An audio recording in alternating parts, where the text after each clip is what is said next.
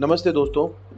गुरु ब्रह्मा, गुरु विष्णु, गुरु देवो महेश्वरा, गुरु साक्षात परम ब्रह्मा तस्मय श्री गुरुवे नमः। गुरु पूर्णिमा की आप सभी को ढेर सारी बधाइयाँ। मैं Shalabh Trivedi sales professional motivated speaker and business coach आज हम जानेंगे क्यों मनाई जाती है गुरु पूर्णिमा। वेदव्यास जी के जन्मदिन पर मनाई जाती है गुरु पूर्णिमा। आइए हम जानते हैं कि कैसे हुआ वेदव्यास जी का जन्म।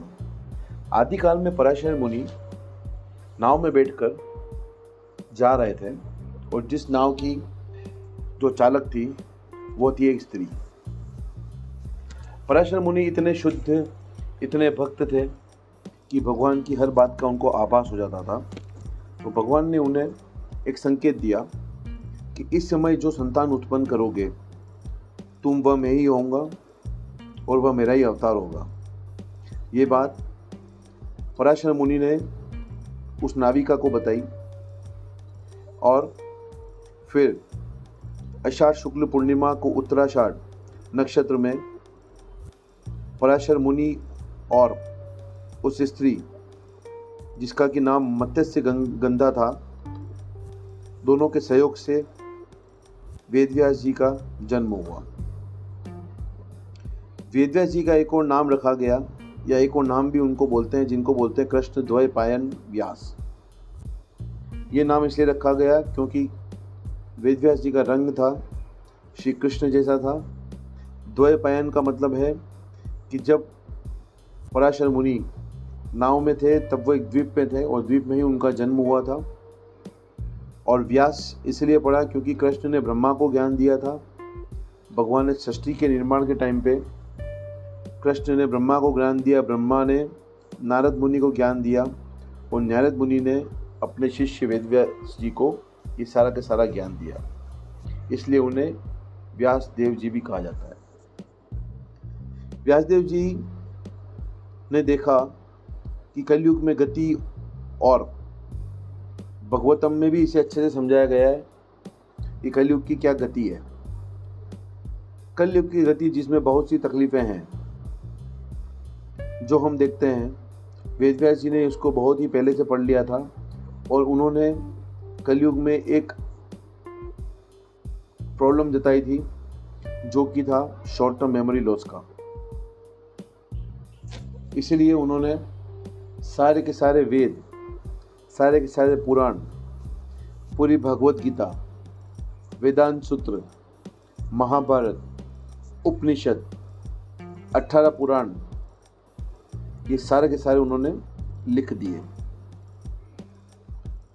भक्ति से परिपूर्ण ऐसा प्रेम का रस जो कि भगवत गीता में बताया गया है, अगर थोड़ी श्रद्धा और भक्ति के साथ किया जाए तो श्री कृष्ण की भक्ति को प्राप्त हो सकते हैं। ये वेदव्यास जी ने हमको बड़ी ही करुणा से दिया है। भागवत गीता भी उन्होंने लिखी थी जब कृष्ण ने अर्जुन को समझाया था। उधर कृष्ण अर्जुन को समझा रहे थे इधर संजय धृतराष्ट्र को पूरा पूरा डिक्टेट कर रहे थे और व्यासदेव जी उसे लिख रहे थे। व्यासदेव जी के लिखने का एक ही कारण था कि कलयुग में शॉर्ट टर्म मेमोरी लॉस का आभास होना।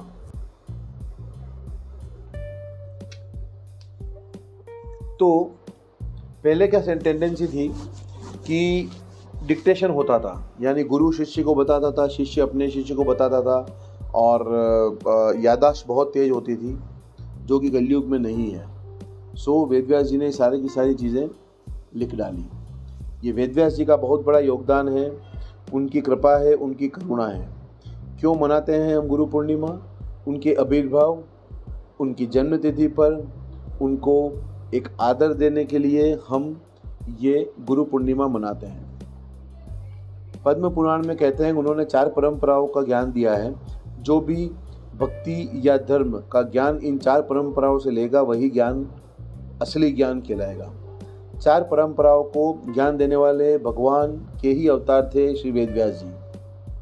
गुरु के प्रति कृतज्ञता, एक साधारण मनुष्य भी अपना बर्थडे बनाता है, लेकिन व्यास व्यास जी का आविर्भाव, हम भगवान के भक्तों का और भगवान का आविर्भाव कहते हैं।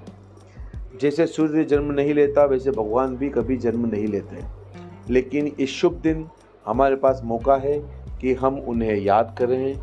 उन्होंने कितनी करुणा और कृपा से हमें ज्ञान देकर उन गुरुओं को, जो असली प्रमाणिक गुरु हैं, जो परंपरा में आ रहे हैं, हमको सभी को याद करना चाहिए इस दिन।